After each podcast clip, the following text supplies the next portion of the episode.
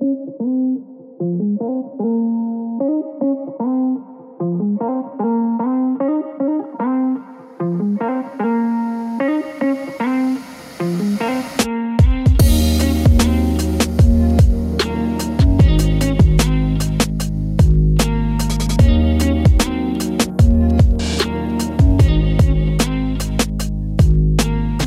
to Faith and Fable, pastoral podcast that discusses common and often controversial topics from a biblical perspective. My name is Matt Miller. And I'm Matt Henry, and we're going to discuss another spiritual motivator, one of gratitude. And that's a good one for us today because this is our third podcast we've uh, recorded, and frankly, my attitude is getting bad. So, regardless, we give thanks. We do give thanks, um, and we are thankful for actually what the fact that we can do this. Um, so, we want to discuss another way Christians can help themselves and others in pursuing that faithful walk in Jesus Christ. And so, this series is designed to give you various biblical concepts that are designed in themselves to help you grow spiritually. And if you're like many, your spiritual life is one of fits and starts. Uh, you start going really well with the best of intentions, and then life takes over and you begin to slide a little here and a little there. Eventually, you find yourself in a time of actual spiritual depression or discouragement or even flat out rebellion.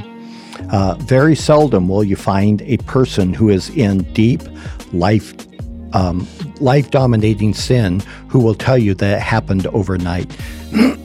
Excuse me. It, in, in fact, what it really was was a gradual process process made up of a hundred or so seemingly innocent, neutral choices and decisions. In fact, we hear it all the time, Matt and I, uh, from people. They come, they ask for counsel, or we talk to them about a decision they're leaning toward, and we actually counsel against it. And over and over again, their question back is, well, what's wrong with it? And when we hear that, we already know at that point that they're likely not really open to counsel because their decision making grid is based on a whole different standard than what we are suggesting. Because the proper question should be what's right about it? Or to frame it a little bit better, how is this decision honoring or loving God? It's very easy for us to say that doing such and such is not unloving toward God or our neighbor, but it's a lot harder to say how doing such and such is actually loving God or our neighbor. Do it one way for a hundred small life decisions, and you will find great spiritual peril. You do it in the other way for a hundred small decisions, and you know what you'll find? You'll find yourself walking in wisdom and grace. Yeah. So, with that in mind, we want to give you uh, one of those little disciplines that will help motivate you to grow in Christ if you actively pursue it on a consistent basis, and that is uh, a life of gratitude. Um, so, get into a room with most anyone for a period of time, and you will hear begin to hear complaining, uh, fault finding. Uh, grumbling is just a way of life for many and it should not be the norm for Christians, however.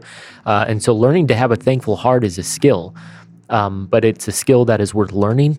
If you were raised in an ungrateful house, then uh, then you're one perhaps you will need to work harder at this so that you can begin to create an atmosphere of gratitude that your children and grandchildren uh, can begin to breathe in, so to speak. Um, and when we think about gratitude, we should approach it with two perspectives. Uh, the first one is we should approach it with a Godward perspective, and then the second one toward one another. So, first of all, uh, Godward gratitude. Uh, Thanksgiving should be the norm for any Christian because uh, the saving and the sustaining work of God in their life. So, you, you think? Uh, yeah. I'm not going to help. he literally upholds me in his right hand. Huh. Oh. Well, I still have an earache and I'm mad. yeah, right. Um, so Second Samuel twenty two fifty, uh, David says these words. He says, "Therefore I will give thanks to you, O Lord, among the nations, and I will sing praises to your name." Uh, now David wrote that song after he saw how God had delivered him from the hand of Saul. Uh, if you understand the context, uh, and that was a physical, literal deliverance. Um, and, and, so the question is, is how much more thankful then sh- uh, should we be due to the deliverance from sin and eternal death? Um, notice, however, that this gratitude is not some private event where David is just sort of mumbling it under his breath um, and just giving a quick word of thanks. Rather, it's very public. Uh, he will do this, as he says, among the nations, uh, and it will be done through singing. Um, so we would say, make it your habit to publicly give thanks to God. Um, and as an aside, uh, when you're feeling low and discouraged, um, it is not a wise thing to go and start playing dreary, uh, sort of sad songs that will just feed your sorrow uh, or your discontentment. Uh, rather, we would say what you should do is sing solid, God exalting songs of praise. Um, sing them loudly, sing them consistently.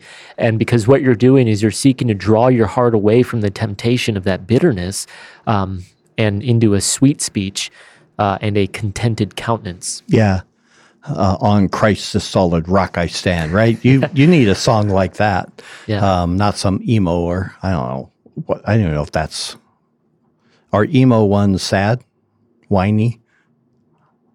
Yeah. Do you even know what? An, I mean, when you were in your band, it was somewhat garage, grunge thing. No, it was like a it's like mid two thousands metal. and he will offer you a free CD if you ask him. I have a whole stack in my office of his early years. Anyhow, all right, another psalm, a Psalm 57, 9 through 11. Uh, David again writes, I will give thanks to you, O Lord, among the peoples. I will sing praises to you among the nations. Very similar to the Samuel passage. For your loving kindness is great to the heavens, and your truth to the clouds. Be exalted above the heavens, O God. Let your glory be above all the earth. Gratitude actually can take on an evangelistic flavor to it if you actually learn to practice it properly. It's common, perhaps, for you to give thanks to God in your private prayers or just in your own mind, right? Uh, but David asserts here that he will give thanks to God among the people, and not just the people, but the uh, uh of God, but among the nations, the Gentiles. For what? Well, two things his chesed, his loving kindness, his covenant faithful love, or as the New Testament would translate it, his grace. It's that outpouring of grace in the life of a believer, and it's a powerful means to give thanks. But we need to learn to make this a public event. And verse 11 actually makes the goal clear. In giving thanks in a public manner, we actually exalt God. We verbally display his glory his truth. Uh, the second thing he gives thanks for is uh, his truth or faithfulness. Now, the parallelism here makes these two items similar and overlapping of his uh, loving kindness and his truth or faithfulness. God's grace toward his people is actually bound up in his faithfulness to his word. He keeps his promises. He's not a fickle God who changes on a whim, nor is he a God who hides his real intentions in lies. And so when we choose timidity or fear to motivate us, we end up in all sorts of trouble. And it's our own doing. We are afraid to speak forth what is, we claim is the ultimate truth. What we are doing is we hide our love through fear. We don't want to get in trouble at work or lose a friend. So we hide our love, though we inwardly claim that God is our greatest love. And so we ask you right now when did you last publicly give thanks to God? Not for a raise, uh, not for just a physical blessing, but simply because of His grace that He shows you daily. Yeah. Now, this this Godward gratitude is uh, a means also to endure well in times of stress and hardship. Uh, so Philippians chapter four verses six through seven, uh, that famous passage: uh, "Be anxious for nothing, but in everything by prayer and supplication with thanksgiving, let your requests be made known to God. And the peace of God, which surpasses all comprehension, will guard your hearts and your minds in Christ Jesus. Uh, the command there is quite blunt. Uh, he just says, stop being anxious. um, that, that's not hard to understand, um, but it, it, can be hard to practice. Um, especially if you don't keep reading and understanding the, the, the passage. Uh, an anxious heart is a person who fears something more than they fear God, simply put. Um, and as brutal as that sounds, it, it's true. Um, going back to that uh, the prior point in Psalm 57, we publicly give thanks to God because He is faithful and true. Uh, but when we are captured in fear, it means that we think that we've somehow been abandoned. Um, we forget His promises, or we forget that He is faithful to His promises.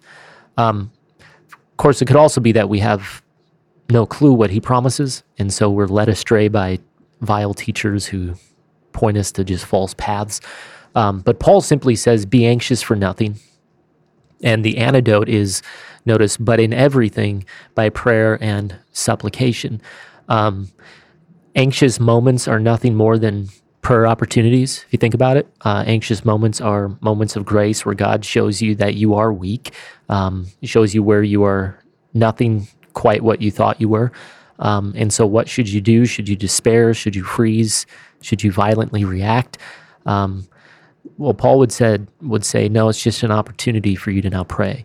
Um, but notice how you pray. He says it's a very important qualifier. It's with thanksgiving.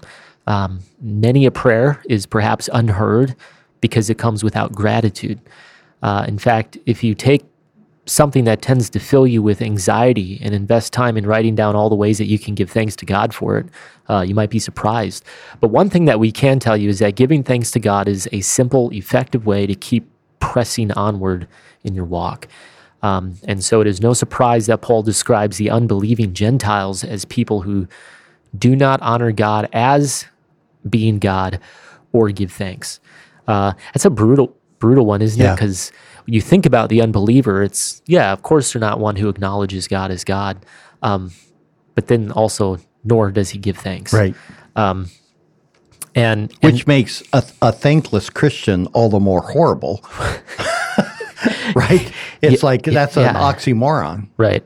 Yeah, you're you're a functional atheist. Yes. Right. Wow. Yeah, um, that's brutal, but you, yeah, you hit it out of the park with that. Yep. Um, and in, in verse 21 of Romans 1, he says, And that is the very reason then for why his wrath is flowing outward from heaven. Um, why would we want to be marked out by having a heart that does not practice thanksgiving to God? Yeah, it's the very thing that's bringing God's wrath. Yeah. Um, now, there's a second way that gratitude helps motivate you, and it's that gratitude towards others.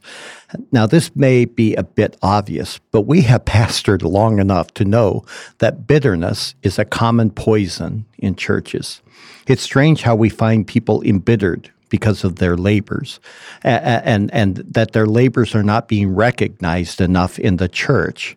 But then when we turn around and ask them, could they name three p- people that they thanked in person over the last week or two? They actually come up empty. So it's all about me. Nobody ever thanks me for the work I do, and yet they themselves do not practice gratitude toward the many people also serving in the church. A heart of gratitude is an outward facing attitude. Um, you're focusing on God and you're focusing on others.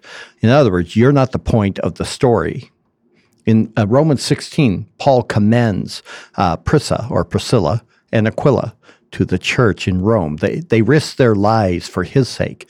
And therefore, Paul is filled with thanksgiving for him, but he takes the time to publicly thank them for that.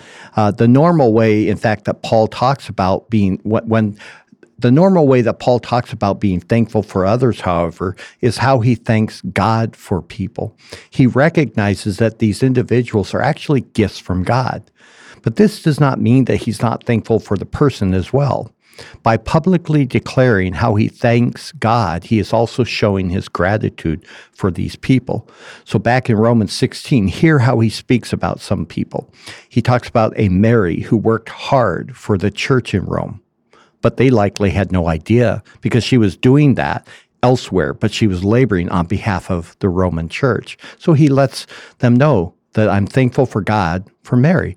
Uh, several men and women who were fellow workers and beloved by Paul are mentioned by name. He uses many different terms, but they all communicate the same thing. He's thankful for these people. He's thankful for the Colossian believers uh, and their faith and maturity. He's thankful for the Thessalonian believers and their love and faith and hope. Now, we could go on, but the point is simple and it's also very clear. Paul was a man who made it a point to give thanks. Yeah.